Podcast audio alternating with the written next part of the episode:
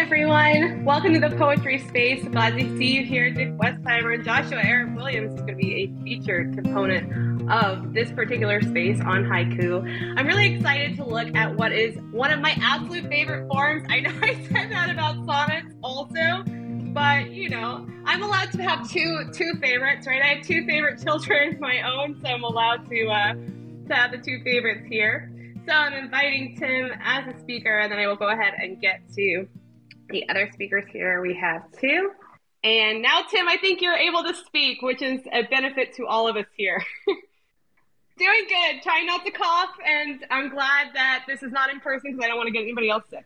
Well, sorry to hear you're under weather a little bit, but uh, the the microphone mute button works. I know from experience on the Rattlecast. I've been sick on many episodes. um, I thought I would, since uh, we get to give you time to get everything set up, I thought I would tell how what my introduction to haiku was. Um, so, I moved to California uh, when I was 24 years old, and my only connection really to my entire one side of my family, because I was estranged from my dad, was my grandmother. And so for the first couple years or so, I tried to call her like once a month just to see kind of how she was doing and, and update on things um, and, you know, get some word on the family. And uh, eventually, though, she got sort of hard of hearing and it became increasingly difficult to uh, talk to her on the phone. I mean, if you haven't noticed, I kind of mumble and talk fast. So it's hard for her to keep up and uh, have a good conversation. So we started writing letters. And once a month, she would write me a letter, like clockwork. Like it literally showed up the exact same day as the electric bill every month. It was like, there's the bill and there's grandma's letter. And so it would be like a three page letter, but at the end, she would have a haiku every time. And um, I started writing her letter back, and I'd include a haiku too. And she'd always been in this haiku group. Um, she did a whole bunch of stuff. My grandma, she was the the head of the town historical society and saved this old cemetery from the Civil War that was being uh, trying to be bulldozed to make a parking lot and she uh, did a whole bunch of stuff like that. She painted too, but she was in this haiku group, which I never thought about. But it was like once every Sunday they met at the at the church somewhere near her house and, and did haiku, and I knew that, but knew nothing about it. And so I always get these haiku at the end. So her letters were actually kind of like haibun. And uh, so here is uh, a couple. And unfortunately, I figured when she died, which was a f- maybe a year or so after we started doing this, so I had maybe a dozen letters from her. I thought I'd find, or my aunts would find, um, books or journals full of her haiku. And so, and they looked through. I asked them to look for it, and they didn't. There's just no record of it. So I think she was just writing things down and then letting them go because they're they disappeared. They didn't exist. So I have a few from her, um, and here I'll show a couple examples. Uh, this is. Uh, here's one. You know, she would be telling me a story, and then she'd make a haiku after it. So she, this is one. Uh, lost my other shoe. Now even the right isn't left. So she'd do stuff like that in her letters. And um, there was one I really liked. Um, and this one I, I, brought to an editorial meeting and asked if we could publish it in Rattle. Um, I like always, I don't tell people if I know the person, um, I don't mention that I know them. Um, otherwise, you know, to keep it fair. And so I said, "Oh, this is a haiku. I liked it," and, and everyone else liked it too. So we ended up publishing my grandma, um, Margaret Green, in issue I think it was issue 33 maybe of Rattle. And this is a haiku she wrote: "Snow-covered sundial, waiting to tell time again." Snow-covered sundial, waiting to tell time again. So, really nice haiku there. And um, uh, I remember Deborah Kolodji, who's the head of the haiku haiku California, however they call it um, she asked me if I could find more of my grandma's haiku, and that's when I realized that, that none exist um, after we published that. So I only have a handful of them. But that was my intro to haiku. And then we ended up doing a haiku issue with Rattle. So I met Richard Gilbert and, and Deborah Kolodji and a whole bunch of other people, and we start publishing more and more haiku, including up until uh, Joshua Eric Williams, who won a Touchstone Award for one of the best haiku published this year. Um, originally published in Rattle. So it's been a long journey into haiku for Rattle and for, for myself. I didn't know that story at all, and I'm already thrilled we're doing this space because I thought that was fascinating. Your grandmother was a woman of so many talents, and I loved her haiku. That was great. Yeah, she was. She actually had a, a, day named after her in her small town for saving. Um, she saved a cemetery and the salt box house. She called it, which was the oldest uh, house in the county. It was built in like 1780 or something, and she moved it to make the make it the town historical society raise the funds and all that stuff. So she was a really cool lady. There's a Peggy Green Day in uh, Irondequoit, New York. If anyone wants to look it up, I think it's like in April actually. Uh, I can't remember the exact date, like maybe April 16th or something like that. Is Peggy Green Day, but anyway, but yeah, she introduced me to haiku, and um, and and through her letters, and then uh, but but you know, you, there's something to fall in love with once you once you realize how great haiku are. Yeah, definitely. And I guess I'll go ahead and give my very brief, almost haiku-ish own foray into haiku, which is not nearly at advanced level as you're at, Tim. But still, I think I should share the story. After, though, I see we have multiple special guests. So, Tim, who do you think we should go ahead and go to uh, first? Because I think people are more curious about that than my own story. Well, I think we should hear your story, but I mean, Joshua Eric Williams is here, who we just mentioned. Roberta Beary's listening. Hopefully, you can get her as a speaker. Um, and she's a great poet. She was on Rattlecast uh, around episode 100 or so.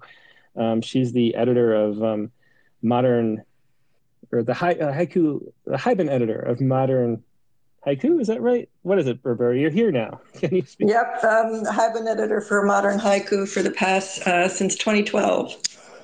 Yeah, there you go. Well, thanks so much for joining. This is your first Twitter space, I guess. it's great right, to just yeah. sit around and chat poetry. Um, well, well, since we hear you have you on mic, why don't you uh, explain how you got into haiku? Is there a, is there a story for you how you found it? Um, I was living in Japan in the 90s, and haiku is very big there. I had always written poetry, and as part of my work, actually, as an attorney with a Japanese law firm, we were encouraged to take time to write haiku. And um, I also joined what's called a cultural center in Tokyo, Minato-ku Ward, where they they sort of mentored foreigners in writing haiku. And there were several newspapers there that um, published haiku in English, uh, the Japan Times, the Yomiuri, and the Mainichi. So I started writing and helping. I was helped by uh, people in my law firm, other attorneys, who they, you know, they're skilled. They write haiku from like birth, you know, it's just part of their daily practice. Um, so then. Uh, I came back to the States in the end of 95, early 96, and joined um, a fledgling haiku group called Towpath in the Washington, D.C. area, which I've been a member of since that time, and got to know other poets and, you know, honed my craft, met a, uh, started going to haiku conferences, joined Haiku Society of America, and the more I studied the, the and wrote and read other people's haiku, the more adept I got at doing my own haiku. So it was a long journey for me. I didn't submit for to American journals uh, for many years, you know, so I, I, I, wanted to study it in depth. And I hi- highly yes. recommend the practice of daily haiku. Yeah, yeah, me too. What would you say? Um, for me, I think how I define haiku is uh, is two worlds in one breath. I think that's the, the the most concise way to define it. But but how do you, how would you define it? And um, and, and what is it that draws you to it? Um, I, I would say it's a, um, a one breath painting in words, and that gives the aha moment, you know, the epiphany, and centered around small things, the ordinary things. Um, I think some people write haiku and they try to make it too big and too um, uh, you know, you, it's just, it's a it's a short form, but it takes a lot of work to get get it right. So um, I guess I started off with what feeling am I trying to convey to the reader? What emotional response do I want to evoke in the in the reader? And and also, I I, I write so that people feel they're not alone in their what they're going through. So that's another motivating factor for me. I don't know if that's answered your question. No, it definitely does. I mean, we just always come across this thing, which we have to mention all the time, where everybody thinks a haiku is just five, seven, five syllables, and so, um, you know, so anything you arrange in that way, if you ask any uh, corporation with a haiku contest, they will just say any utterance um, that, has five, seven, five as a structure can be sent to Mars, and so on. Right. So, right. Um, yeah yeah so i think it's just important to clarify that that's not what haiku is actually about at all no it's it's it that's the kind of a misrepresentation of japanese haiku because they do do the 575 but they do it you know as one long um, vertical you know and you, if you look at the scrolls of their um, their their paintings that incorporate haiku. And also in Japanese, the 575 is about equal to 11 or 12 English syllable sounds. So I usually do, when I was starting out especially, I would aim for 353. That helped me in my haiku journey. And now I, I um, there's a lot of superfluous words. I call them filler words in 575 that detract from the um, emotional response and the impact of, of haiku in English, modern English haiku. So, um, you know, there's a lot of little tips haiku poets share. So we'll have to do that one day, Tim. Yeah, for sure. I mean, uh, yeah, and I think every time I see a five seven five, it just feels too long. Like it just it not not just padded, but but it's a little too long for the the size of the space of your brain or something. Like there's a there's a few, few too many digits. It me. is true, and so, also there's a um, there's a society called the Yuki Teikei Society that's based out of California. I think it's Southern California. That's um, they do run a five seven five contest every year, but and they give kigo words for it. They give you, you know, like a couple of seasonal words to choose. It has to be in your in, in the haiku. Those are extremely hard to write. I find to sound where you don't realize it's a 575 which is the point that everybody's kind of looking for the judges are looking for in the, in that particular contest so it's it's even harder to do those after you've been writing haiku for a long time, I find anyway, to do it successfully so that the reader doesn't know it's a 575. They kind of, if, if they're a syllable counter, they figure it out, but um, uh, most people reading it wouldn't know. So that's kind of an interesting take. Yeah, that's funny. It's almost uh, within the haiku community. It's almost um, subversive to make a high five seven five haiku at this point. I think. Yeah, there are so there are um, haiku factions. I call them the haiku the haiku wars. I don't. I when I see haibun submissions at Modern Haiku, I'll often see them, especially if they're from MFA students, but not necessarily. It could just be people new to the Haibun form, and they'll have a very good title and very good prose, and then the haiku will be 575, and they'll all be not at all conducive to a good Haibun. So yeah, I think we talked about this before, but when we get submissions to Rattle as Haibun, I always read the haiku, and then if that's bad, I just don't bother reading the right. The yeah, that, that's another good tip. Yes. Okay. Yeah. Well, anyway, why don't you have? Do you, I, don't know if you have any haiku ready, but why don't you have a couple haiku ready? We'll swing back to you and share some. Okay. Okay. Uh, and so, Katie, do you want to talk about your uh, your experience with haiku, or uh, or maybe Josh Josh can join talk? Yeah, I think that I feel kind of um, shy doing that after Roberta Beary's amazing intro and talking about her time in Japan. Mine is a much more humble, much shorter journey, but I will share it because maybe it resonates with some of you. So I directly have someone to thank, two people actually to thank in this space right now for what became a love of mine. I mean, I'm just really super passionate about haiku. So it happened because Tim, with Rattle, you published uh, this haiku by Joshua Eric Williams, which we were saying, just won a Touchstone Award. And I'm not going to say the haiku because that is a crazy thing to do when the poet is in the room with us. So we'll hear it in just a moment. But basically, seeing this haiku, first of all, I was immediately, I was still locked in the 575. I'm so embarrassed to say in this room, but somebody has to. I was still locked in the 575. I didn't really know, you know, I just took what I was told in school, and that's what a haiku is. And so at first I thought I couldn't count syllables. And then I thought, I don't care about syllables. Man, this poem is just resonating with me so much. And I took this poem and looked at it and realized like there is a whole world with haiku that I know nothing about right now. And so I'm really grateful uh, to Josh, first of all, for you to write it because it entered into a whole world for me. So I love it, Josh, if you're up for first uh, reading your award winning poem, we can now say, and then talking about it, please. Sure. It doesn't take very long to recite. uh, shooting stars. I mean, silent after the shooting stars. Silent after the shooting stars. Now, I've heard you talk about this too in terms of how you read it a little bit different sometimes. You know, there's so many ways in which you can read this haiku, and it's part of what makes it so beautiful.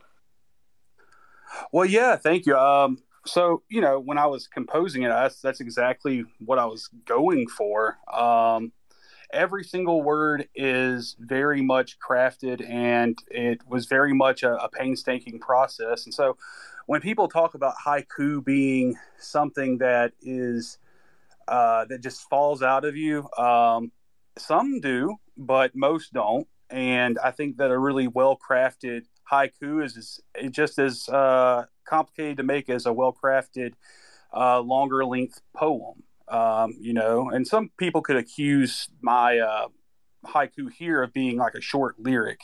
Um, but those tend to be people who are un- really uneducated about the form. I mean, you can't really blame them because I mean, if you take to take a look at the Princeton Encyclopedia of Poetry and Poetics, and you go to haikai and haiku, you get these sort of explanations that confirm that five seven five bias. Um, so you know, there's a lot of misinformation out there. People don't study it, and so um, you know, that's just just how it is. Um, and what you find in the haiku community are people who were drawn to the form and then studied it deeply um, and found mentors and read widely and, and found that the form is much more than the uh, English translation of it or like uh, the um, uh, R.H. Blyth's, you know, original misprision of the form into language, right? Um, so yeah, do y'all want to talk? Want me to talk about how I was brought to haiku? Yeah, that would be fascinating. Okay, um, and so like most people, I was first introduced to the form in elementary school, probably second or third grade, and that's where I learned the five seven five, and that maintain that, that remained with me until uh, you know I was in college, and I had a professor who would uh, post these uh, things on Facebook. She called them her um, Monday haiku, and then everyone would sort of like uh, chip in with their own haiku. Um, and then from there, I started just studying the form. Started looking into uh, stuff on uh, the Frogpond website, HSA, Modern Haiku. Then I started subscribing to the magazines and started reading them. Then started getting into the journals uh, like Juxtaposition, and then reading through the Haiku Foundation's uh, immense, uh, you know, resources uh, into the form, and uh, found that you know, like most things, most forms, they can be broken, and that you can play with that form uh, to create, uh, you know, other other means of uh, poetic expression, right? And uh, being the kind of like formalist that I am, having studied like, you know, uh, new formalism, post formalism, the new formalism. I mean, all those things. Uh, I began to experiment with the craft of creating my own version of the haiku, which is more about metrical feet. I play with the metrical foot within my haiku um, a lot.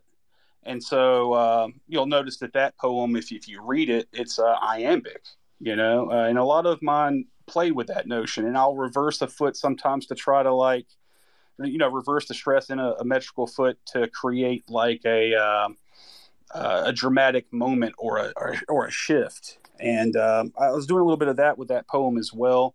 But that tends to go unnoticed but it's felt regardless. And so I've sort of introduced that formal aspect into it not the syllabic count or any of that. Uh, would that, you mind yeah, would you mind reading it one more time? Because I think your point about it being an iambic and you know, and talking about so this is a poet's respond poem and what what you wrote it in response to too, so we can understand the significance further of iambic being used here. Yeah, yeah, yeah. So um, it was written uh, during uh, well after the Uvalde shootings, and there was another shooting directly after that. We have so many; it's now hard to keep. You know, so hard to keep track of everything. But it was directly after that, and uh, and so what I wanted to do was to create a moment in which we talk and in which the so so, so Robert Spice uh, Spiess has a definition about haiku where it's an experience experiencing itself. And that stuck with me um, and that's how i define a haiku a breath length poem in which an experience experiences itself. Um, this this I is taken away and it's a moment. And you were that you're that moment and the moment itself exists. And there's this interaction um, between those two and they become one. Um, that's the haiku moment to, to, for me. Um, and so what i wanted to do was to demonstrate several different things which was like this silence that we have after uh, a tra- tragic event like that, no one's speaking out, no one's doing anything, but also wanted to demonstrate this sort of um, the universe's silence to human uh, actions, you know. Um, but I also wanted to combine to make the human into the natural because that's what we are anyway. Um, in my particular philosophical outlook, we're all just nature. Um, and, and, you know to me that you can take it as you will as uh, you know god is nature or that nature is just what creates us and what we are. And so we are creation and creator in some sense. Um, and so i wanted to express that feeling as well. And so the only thing that can really express that is like i said these these sort of experiences. So you had the first part of the poem uh, which it could easily be a monostitch, right? It could be it could be read as one line, silent after the shooting stars. Um, but what I really wanted to do was to create three lines to give space, but also to sort of um, not exactly disrupt, but to jar the reader a little bit. And metrically, if you start off with silent after that would be a headless iambic foot at the beginning. So the stress falls on the first part of silent, right? Uh, and then you have the second part of silent going into after, uh, which is then uh, your traditional iamb, right? Iambic foot. And I, I hate to do this because uh, so many people don't, it starts confusing folks. But anyway, suffice it to say, you have a headless foot and then you have uh, an extra syllable at the end of the line. It creates on a metrical level this sort of also chaotic disruption. Um, that then falls into the shooting, which is a perfect iamb followed by the ing. But the the ing is the um, unstressed foot followed by a stressed syllable stars.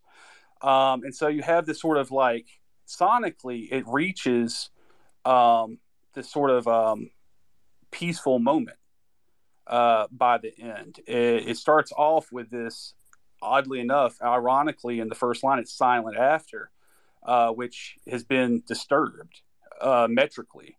Uh, then it follows and settles on the the last iamb that creates this sort of peaceful moment. But of course, that that that that creates this ironic tension, right?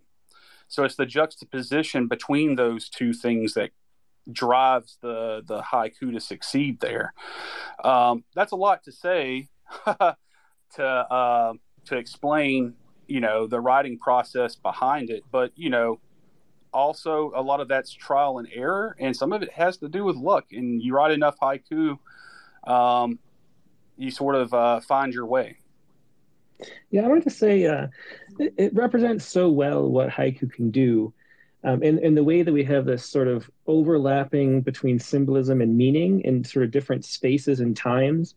Um, you know, the most famous haiku ever is the, you know, the Basho um, old uh, ancient pond frog jumps into the sound of water and you have that ancient pond which like has gone on stretching through history and then you have the frog which is jumping in the moment like right now and both of those playing overlapping each other. And so for this haiku you have um, several different ways to read it which uh, you know silent after the shooting stars. So you have this you know the silence after the shooting like the, the traumatic event you were writing about and the stars their own inability to communicate. And then you have um, you could even read it as silent after the shooting stars as if it's just a moment where people are um, experiencing shooting stars somewhere else and have no idea the shooting has happened. And uh, and they're silent because of awe of the stars. And then we have our own you know the silence of the the media and the public to do anything about the shootings going on. And you have the um, um, and just the the indifference of the universe and sort of the the sublime of our own presence in the face of that universe. So like all four of those things are going on at once just as they're all four of those things are going on throughout the world and through all these seven billion human experiences, um, at the same time the shooting is happening somewhere in Uvalde or wherever it is, and we don't even know. So there's this like overlapping of all these things going on at once, just in the five words, which is what allows haiku to sort of pull meaning out of the chaos of human experience through metaphor in a really concise, tight way. It's like the sort of fundamental unit of poetry, I think. And I think your your poem shows that really clearly. Absolutely, and, and thank you. Um, and what I was really going for is like, so the the poem itself becomes an experience, right? And then depending on how you stress a word, where you choose to break the poem, to cut the poem, it creates another perception of said experience event. And so that's what I was trying to go for. It was like really trying to compress like several poems into one and that was my my beginning thought on that. It's like how can i squeeze different perceptions on this topic into one thing? It, it just worked out. Yeah for me i, I mean a lot of times i read poems and, and i you know especially for poets respond it's very clear i pick the one that gives me an emotional reaction.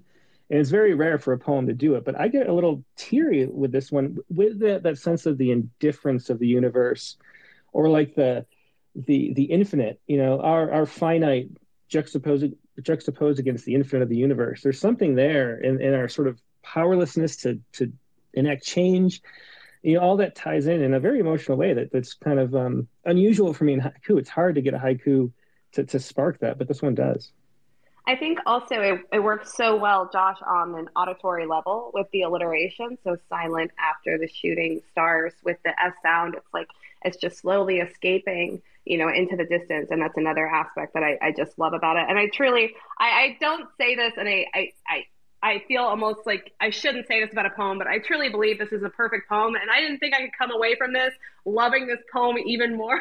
apparently, apparently, even though I've looked at this poem, you know, for so long and read it, you know, hundreds of times, apparently I still wasn't getting quite all the craft that goes into it. So really well done. I just wanted to read to what one of the panelists said uh, about this poem that picked it for the Touchstone Awards. It's not attributed to an individual person, but I thought. Well, I think was... I should say, Katie, that uh, one of the panelists is here. I'm not sure whose comment it was, but Roberta was actually one of the panelists. Well, maybe Roberta then would like to talk about this poem. I think well, well qualified. Actually, um, I was explaining to Tim in a message exchange that. Um, we started off um, with I think 1300 haiku or something. We read everything blind, and um, I believe there were five uh, haiku that won touchstones this year. And it's a lot of work for this panel to. We wind up with a short, a long list, and then a short list, and then the the the ones the actual award winners. And I encourage everybody who's listening to look at our um, um, webpage where on the Haiku Foundation site there's a special link for um, Joshua's winning poem, and it, it, contains our our commentary, and it's the commentary is um, it's not just by one person on the panel. It's it's everybody had something to say about the winning poems. So, um, uh, and you know, this one, it was there was never a doubt in my mind, even though it was blind. It was, you know, it's blind. I don't, I didn't know who any of the poets were for any of the poems um, uh, until after uh, the whole process was over. And um, you know, this one always stood out to me personally. Um, I wanted to ask you about about uh, the process, Roberta, because I do, you know, the Rattle Poetry Prize, and it's always it sort of usually works the same way. Sometimes there's a very clear one winner but usually there's like a very clear there's always i should say a very clear like top tier so we always know like the 20 poems or so that like really stood out and then between those 20 is the, the argument uh, is it like that too are there like a certain is there a yeah, lot of disagreement yeah, what, among the what panel actually is it, happens is yeah. um, um, the person i'm just using this as a hypothetical because i don't want to go into too much detail about the process but um, you know, if you you can write kind of exchange with the other panel members why you think this poem is deserving of moving up to the next level. And um, so there's back and forth among the panel members that way. I think it's that's pretty much, um, you know, I've been on a lot of, I've judged a lot of um, haiku contests and a couple of haiku book contests and some other kind of poetry contests. And when you judge with other judges, that's usually what happens as far as I, I at least that's been my experience. You know, but often there'll be um, already as you're getting to that point where the numbers are being cut, these certain poems, these certain haiku, you know, they they they they're staying at the other two levels, the long list then to the short list. And then it's actually the short list. Somebody once told me making the short list is like winning a Touchstone Award. Well, having made the short list myself before I was on any of these panels, I can tell you it's not the same thing. And, uh, um, you know, so I really want to congratulate um, Joshua, and I know he's he's put some comments of his own um, on on the um, that that page on the Haiku Foundation site about um, some, you know, some some poets, some other poets have commented on the poem. I can tell you when I read the poem, each time I read it, I read it as silent after the shooting stars. I, I never changed in my my reading. You know, I know that other people have different experiences, but to me, um, I immediately got it and you know got all the references and everything and I just thought yeah that's that's pretty accurate because it's the, the gun issue is so rampant and so huge that it's you couldn't where where else can you go except you know to to look up in the sky and focus on something beautiful you know so uh, oh, I think we should uh, talk about your haiku a little bit and share some of yours and maybe a, a couple favorites uh, of someone else's maybe that, that, you like a lot and just what you look for May in a haiku. Like, like, what is it that makes a haiku work?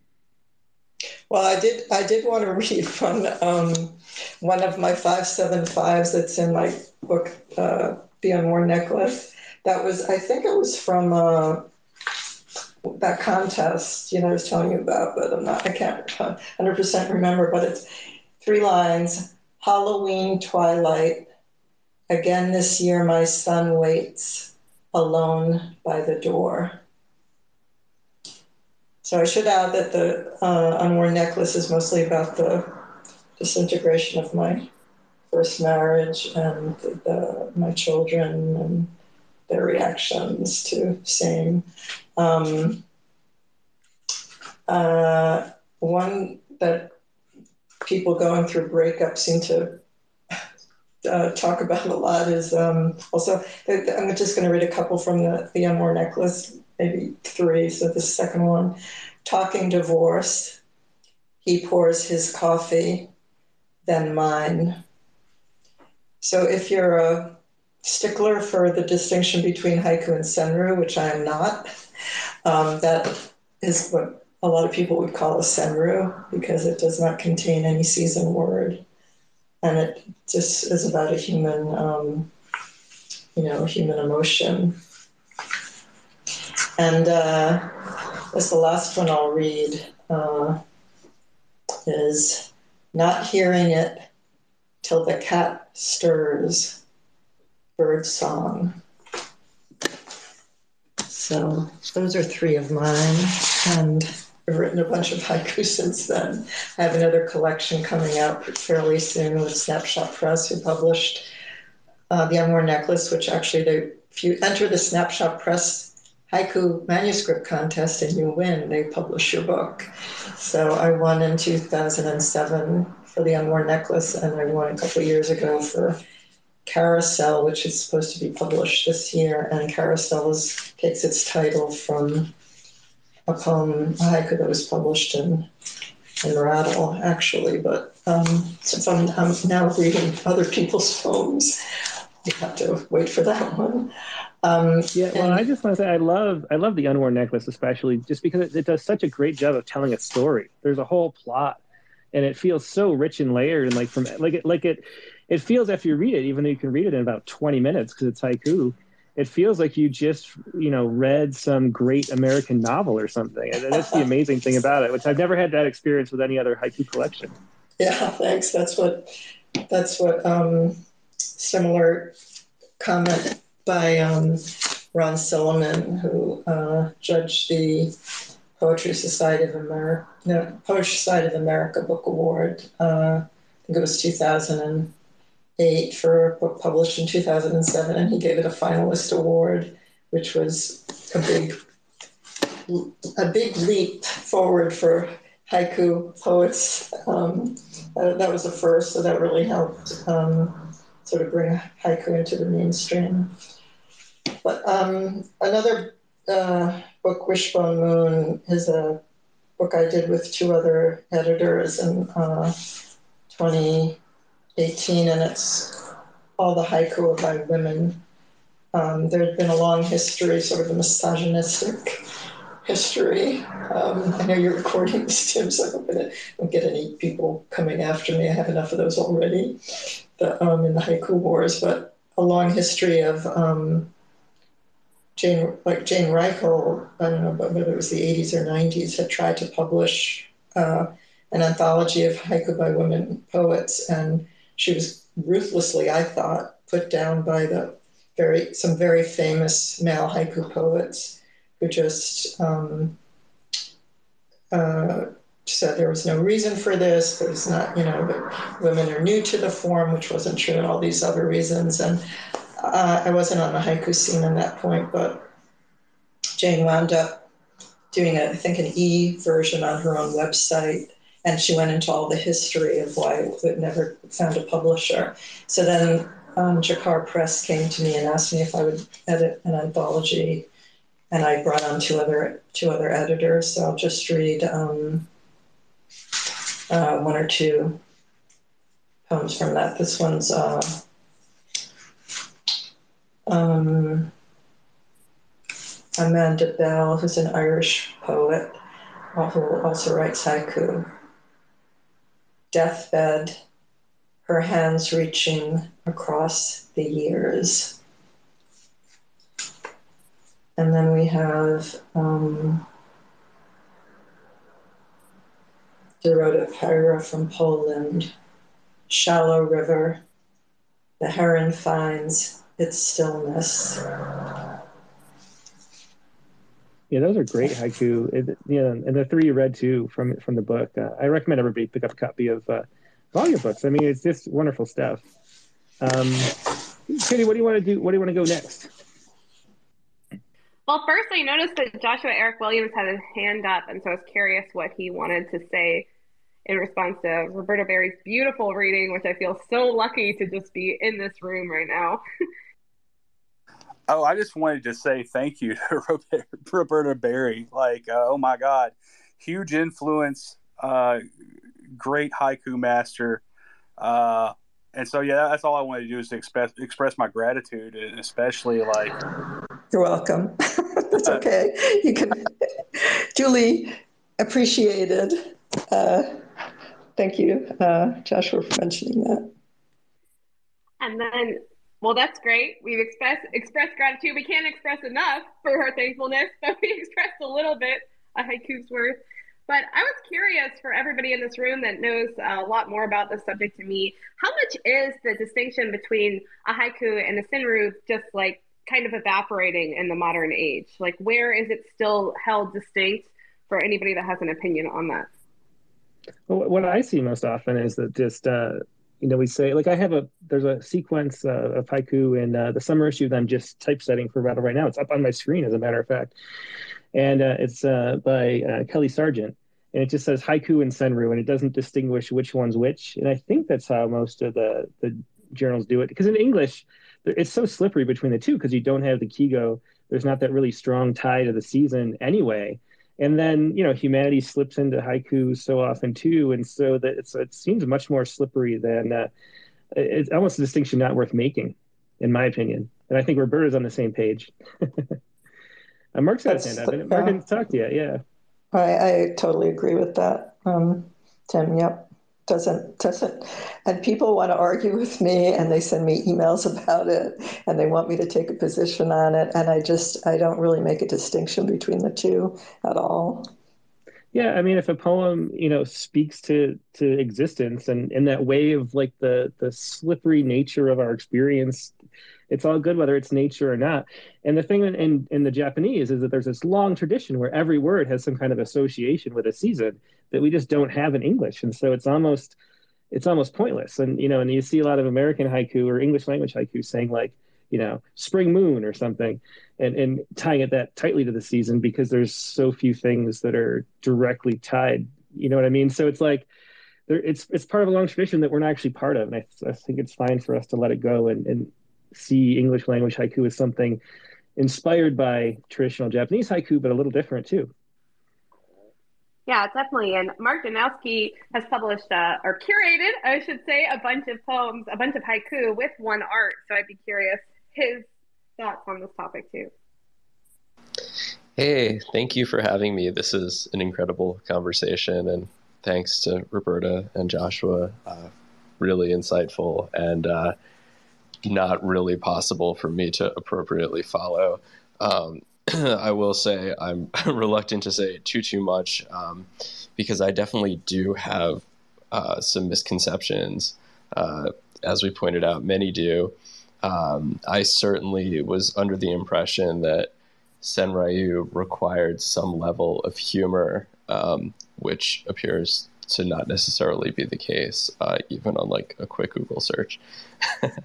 um, I think people were talking a little bit about just how they got into haiku in the first place. And I know that this is probably a way that people used to back in the day, but I wonder uh, how much the influence of Kerouac's Blues and Haikus, uh, which is him sort of reading an album uh, accompanied by jazz saxophone, um, that's that's definitely my intro as I listened to that uh, quite a bit in high school. Um, so I was obviously a very cool kid. um, and uh, yeah, you know, for a long time I've gone back and forth on just my my personal feelings about uh, sort of appropriation in a way, American appropriation of Japanese forms and other sort of foreign forms uh, like Siho, and uh, you know the the Kerouac stuff uh, gets called American pops at times, and the distinction there also seems a little vague. Um, you know, often we have this what is a misimpression of the requirement of three lines when uh, you'll see plenty of one line or two line haiku. Um, here's sort of like just another aside is I'm sort of wondering if a general question if people have thoughts on uh, good spaces where they create haiku. Uh, I always felt certain liminal spaces where where they would kind of come into play. Um, I used to try to write them a lot when I was at the laundromat. so just putting that out there. Um, and then just a few final thoughts uh, and curious to responses on just the deal with haiku in uh, in English, you know, minus uh, you know the standard um, Siho or you know some sort of nature reference, which uh, yeah, definitely from my limited knowledge uh, doesn't really make a whole lot of sense since we don't use characters and you know we don't have stats language and we're not there's not these subtleties that we can contain with the english language. Um, obviously some sort of cutting word remains key there seems to be you know an essential leap required in a haiku which isn't necessarily done with the word um, i would say often a change in direction that somehow makes sense uh, a kind of epiphany and really that haiku really thrives on these epithetic moments Yeah, well, uh, I mean, a lot to say about that. For me, I write haiku. Uh, I write one at least one a week for the Rattlecast, and I almost always end up doing it in the shower. So I read an article, uh, and then like the night before, the uh, the morning of the show, I'm sort of thinking about the science article I want to uh, write a haiku based on, and then uh, in the shower, I think about it because I got nothing else to do while I'm, you know, washing the beard, keeping the dandruff off. So um, that's what I usually do. Another thing I wanted to say too, um, which touches on a little bit of what you say, Mark, is that the haiku community is um, just so wonderful. I found, um, you know, despite some infighting that Roberta talked about a little bit, um, and you know, and there is some sexism and things like that going on. There, it's such a great, welcoming community compared to sort of the traditional um, the traditional poetry world. I think there's a lot less, there's a lot more of a sense of like everybody together enjoying this thing that we all appreciate, as opposed to everybody competing for a um, a finite piece of the pie. Um, and so I really find when I did the haiku issue, it very refreshing, just the way that the haiku poets encounter haiku. And it's interesting too for this space because I felt the same exact thing with uh, the NFT poetry group uh, you know, the people in NFTs are just really interested and curious about pushing the boundaries of what poetry can be and do with new technology, and sort of applauding each other for it. And uh, it's very similar to the uh, to the way the haiku uh, the haiku world works. I think there's just a great sort of positivity involved that doesn't exist uh, elsewhere in my experience within the poetry world. So I put add, add that too. Yeah, I think too, part of my reason that I'm so drawn and interested in haiku is the sense of gratitude. I feel like when I'm trying to write haiku, I'm basically taking a moment to be grateful and find a connection in the world, uh, which is also part of what I love about being part of the NFT poetry community as well. And let's see, Dick Westheimer has hand up, and I think it's an appropriate time to hear from him because A, I don't think we have, and B, he's not only a traditional poet, but also someone who has minted NFT haiga as well. Um, hi, I'm just I'm sort of transfixed with the conversation among the folks who have more experience of this, and I have a question for them. Um, and that is, I've heard some haiku folks sort of rail a bit against having ambiguous breaks in the haiku. I mean, one of the things that I loved about Joshua's haiku is that it is ambiguous that you could break it after the first line or the second line and um, may, maybe Roberta and Tim. Uh, so you you've offered your opinion, Joshua, with with with that one. Maybe Roberta and Tim can talk further about how uh, they feel about that. I can answer that for myself. This is Roberta. Um, I I like haiku that uh, I like to write haiku where the second line is the pivot line, meaning it can be read either with the first line or with the third line, and it will have multiple meanings. So I like my haiku to be open to many interpretations and also for the reader's own experience to become part of the haiku. So, um, if somebody, uh, people often ask me what is the meaning of the title poem of the Unworn Necklace, and actually send me emails as to what they think it, it is, which is all day long, I feel its weight, the unworn necklace. That doesn't have a pivot line. That's just an example of a poem that to me isn't super obvious, but it's not it's not impossible to figure out either. So I, I guess I would say that um, I think that it's it is important to have an air of mystery to a haiku, to uh, have it not be completely obvious, and to also be open to different interpretations. And that, you know, for me, it's important that the reader or the listener bring part of themselves into my haiku to complete the haiku. Um, I'm delighted to hear that because I know in you know in my very limited practice, and I think haiku writing is much or more than poetry is is uh, a practice. Um, when I find those haikus unfold, is the plural? I don't know what the plural of haiku. It's haiku. It's haiku. So yeah, it's I, like I could I could feel kind of like cring- fish. I, I, could feel you cringing back there as I said that. Um, so many um, men will be happy to hear that because they, they would agree with you, but I'm uh, actually uh, very nice. Um, no, yeah, I, oh, I know. I was just, I was just thinking, oh my goodness, haikus sound so awkward. Um, that I really, when a haiku um, um, emerges from my writing that has that ambiguity, ambiguity in it, it just feels like it feels like uh, that breath, like you know, reading my own haiku, I have that that sense of of um, of wonder, and um, so I'm I'm glad to hear that there are many other folks, or at least you, Roberta, feel that that's a um, um, important way to write them. Yeah, I think we're um, not well representing the other side because I agree completely with Roberta. I don't know if you've ever noticed, but the haiku I do on the Rattlecast never have punctuation pretty much.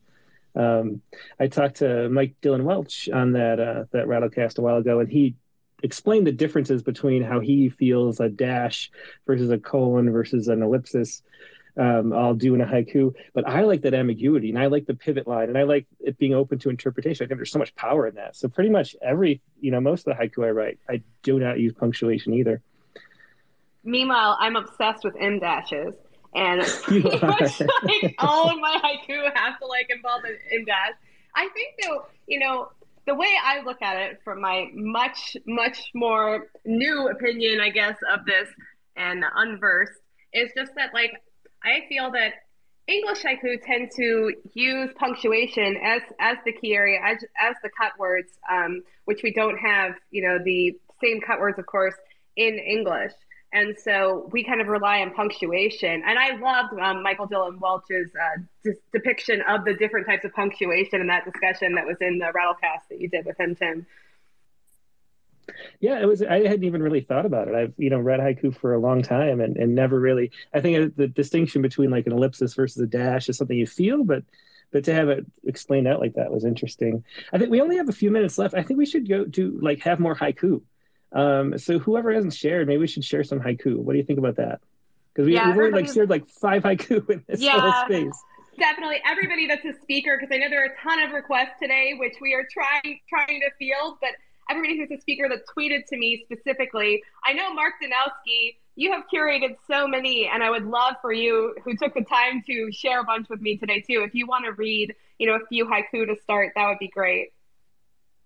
Oh, thanks, Katie. Yeah, um, here's a couple that were in uh, One Art, and uh, I'll do the the haiku move where you read them twice. So this is by Robert Lowes, frozen ground, pigeons nodding yes to everything. Frozen ground, pigeons nodding yes to everything.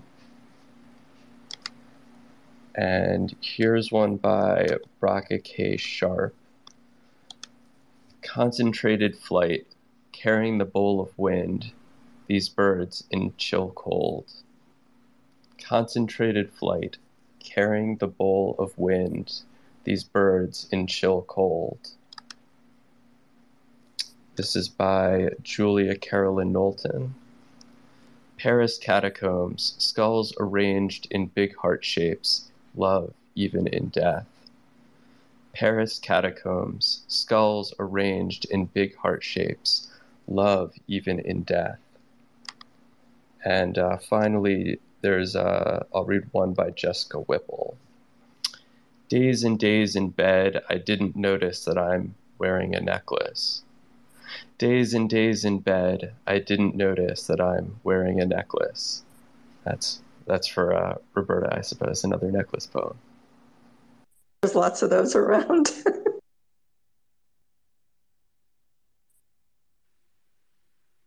That's great. All right, Dick Westheimer, you have your hand up. Please go ahead. Um, I just wanted to share a couple haiku. Um, the first one is The death of a queen in autumn leaves fall. The death of a queen in autumn leaves fall. And the other one is Alone at night, the barred owl screeches. Alone at night, the barred owl screeches. And those are wonderful. Thanks for sharing those. And that one is also a Haiga NFT. I have to say NFT at least 20 times in an episode, or else I get outed from the space, I think, is something that happens. So, a Doodle Slice, would you like to share a haiku? Yeah, I'd love to share a couple. Uh, this one was uh, written for Tulip Flame engulfs petal, kiss variegates kisses, love denying time. And this was just sort of uh, a broader one. Majestic mountain, blindsided by a glacier, melted and remade. That's great. And then Joe Barco, we haven't heard from you either yet this space, and I'm going to totally put you on the spot to read a specific haiku without having given you notice. So we'll see how this goes. I wonder if you'll know which one I want you to read without me even saying. Maybe we can practice telepathy on um, this space. Wait, do you, I, I I don't have it memorized and I couldn't find it, but I wrote one recently, which Tim helped me edit, which I then I liked it to begin with, and then I totally fell in love with it. Do you know the one that I mean, Katie or Tim? We practice yeah, the, telepathy. The dolphin one. Yeah, yeah the yeah. dolphin one. I'm I, I'm furiously scrolling now on Twitter on my computer to find the dolphin one. It's so good. We like, have to find I, it. I think I took it down, but let me think. All right, I'm going to try. It's probably all wrong, but I'll give it a go. Also, okay. I do I do have to say, Katie and everybody, to be part of a group that talks talks about headless feet. There's something so wonderful about that. It's so poetically beautiful. So thank you for that, Josh. But but anyway, um, I'm going to try. We'll see what I can do. Dancing, conscious and subconscious, dolphins. I'll do it again. Dancing, subconscious, I mean, conscious and subconscious, dolphins. Thank you for allowing me to put you on the spot to that massive degree. Only to friend could I do that too, and then know that they're not going to be mad at me after this phase. But that was that was a great haiku too, and I'm really I love this discussion so much, and I've taken away so many things from it, and I already like I'm going to go write a billion more haiku. So I blame you all. Maybe I'll uh, I'll share a few of my favorite. Go to. Okay. I, I, I so, just want uh, I just oh. wanted to um, quickly. This is Roberta again. I just wanted to um, for our co-host here. There's a um, there's a haiku that won a Museum of Haiku Literature award back in 2012 by Aubrie Cox and it's um, mating dragonflies, followed by an em dash. So mating dragonflies, my overuse of dashes. that's great. I love that. And uh, that you know is that's for all those poets. I'm I'm one of them myself that just keep writing. Um, haiku, the first line usually with an em dash. And finally, I'd just like to read the carousel uh, the carousel poem that's uh, the title poem for my next collection that was published in Rattle 51, uh, tribute to feminist poets. Carousel, moving through my childhood. And that is a one liner. Carousel, moving through my childhood. Thank you. Yeah, I do love that one. Thanks for sharing that, Roberta. Um, so how about I move through a couple of haiku really quick, just so we get a good number of haiku in this show. So, uh, one one poet that I found that I love is uh, Deborah A. Bennett, who's um, she's probably listening. She couldn't. She's trying to join us, but I don't know if she could figure it out. But um, she submitted a whole bunch, and it's rare for me to have a whole string of haiku where I like all the haiku. So a lot of times people will send like twenty, you know, and you kind of pick and choose the ones you like. But I loved all the ones Deborah Bennett sent, and then it turns out she's just great. So follow her on Twitter at I think it's Deborah A. Bennett Poet or something like that. Uh, but in this world of pain, even half a rainbow, even one cherry blossom. I always love that as a great spring haiku, the great hopefulness of that. Um, Richard Wright is another hopeful kind of, I love this one. Just enough of rain to bring the smell of silk from umbrellas. My favorite basho is uh, Summer Grasses, all that remains of the warrior's dreams.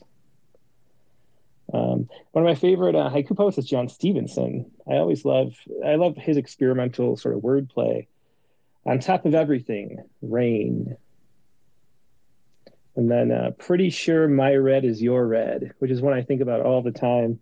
Um, the difference in experience between all of us. Um, daylight as the exception it is, There's some monoku by John Stevenson. And then uh, I'll do a couple of my own too. Um, Summer Night, all of the sheets in town entangled. Pop fly, lost in the blue of the sky these Saturdays. Harvest moon, never quite feeling full. Anyway, I think that's pretty good. Katie, do you want? Oh wait, wait, I should send, do one more. This is for my grandma who started the show, so we'll do uh, a last grandma haiku. I'm just flipping through these. Grandma's kitchen, everything she knows by heart. There you go. Take it off to you, Katie. Uh, that's wonderful. I'm so glad that you chose to read your own because otherwise I was going to be telling you you had to. So thanks for going ahead and doing that without having to be prompted. So I guess I, I have the tradition of reading a closing poem. And so I wrote a few haiku that are Ars Poetica type haiku, I guess you could say. So I'll just read uh, those few right now to close out the space, and hopefully you find them at least mildly amusing and encouraging after hearing some brilliant haiku, which these are not, but hopefully they're at least a good way to close out the space. So, lines of Kireji, time for a haircut. From the garage, grab the decorations, box of Kigo. And then lastly, struck down, 575 Mora syllables stampede. So I think that we have closed out some incorrect information about haiku, and I really can't thank you guys enough for joining us. Roberta Beary, it was just really amazing to get to hear you read and, and hear your thoughts about things. Joshua Eric Williams, to hear you read again, one of my favorite poems of all time. Dick Westheimer, thank you for sharing, and Mark Danowsky, some of the great haiku that you've curated as well, and of course, to my co-host Timothy Green for curating that great haiku that changed my whole direction in poetry, as well as being such an amazing poet yourself. Oh, well, you're welcome, Katie. Glad to glad to turn you on to haiku. And I gotta say, I love that haircut one. The Kireji is a haircut. That is really cool. Thanks. That was born of needing to trim my daughter's bangs a few days ago, so we can thank her for that. So thank you guys so much for coming today. I really enjoyed it, and I've learned so much. I can't wait wait to go write a billion haiku with you all in mind. Hope you all. And what have we got? Uh, wait, wait, wait, wait. What have we got next week? You always forget. I always forget. It's like the worst. Oh, next week we are going to be looking at plating poems, which is an amazing analogy that you came up with, despite the fact that I was the one who went to culinary school. yeah, well, it was only because you went to culinary school that I thought of it. but I was, uh, I think uh, you made me dinner once, and uh, you were like, "Oh, I just have to plate it," and then I uh, and I realized that we kind of plate our poems too. So we're talking about the way poems appear um, on the page, or um, you know, and, and how that uh, the presentation of that affects your reading of it, and we'll look at different ways of presenting poems, plating poems, if you would. I think that's a good idea.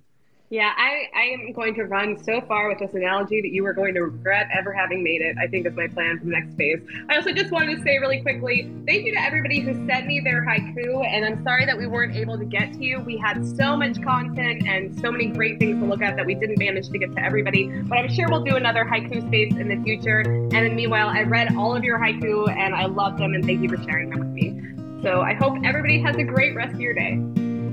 Yep. Thanks, everybody. See you later.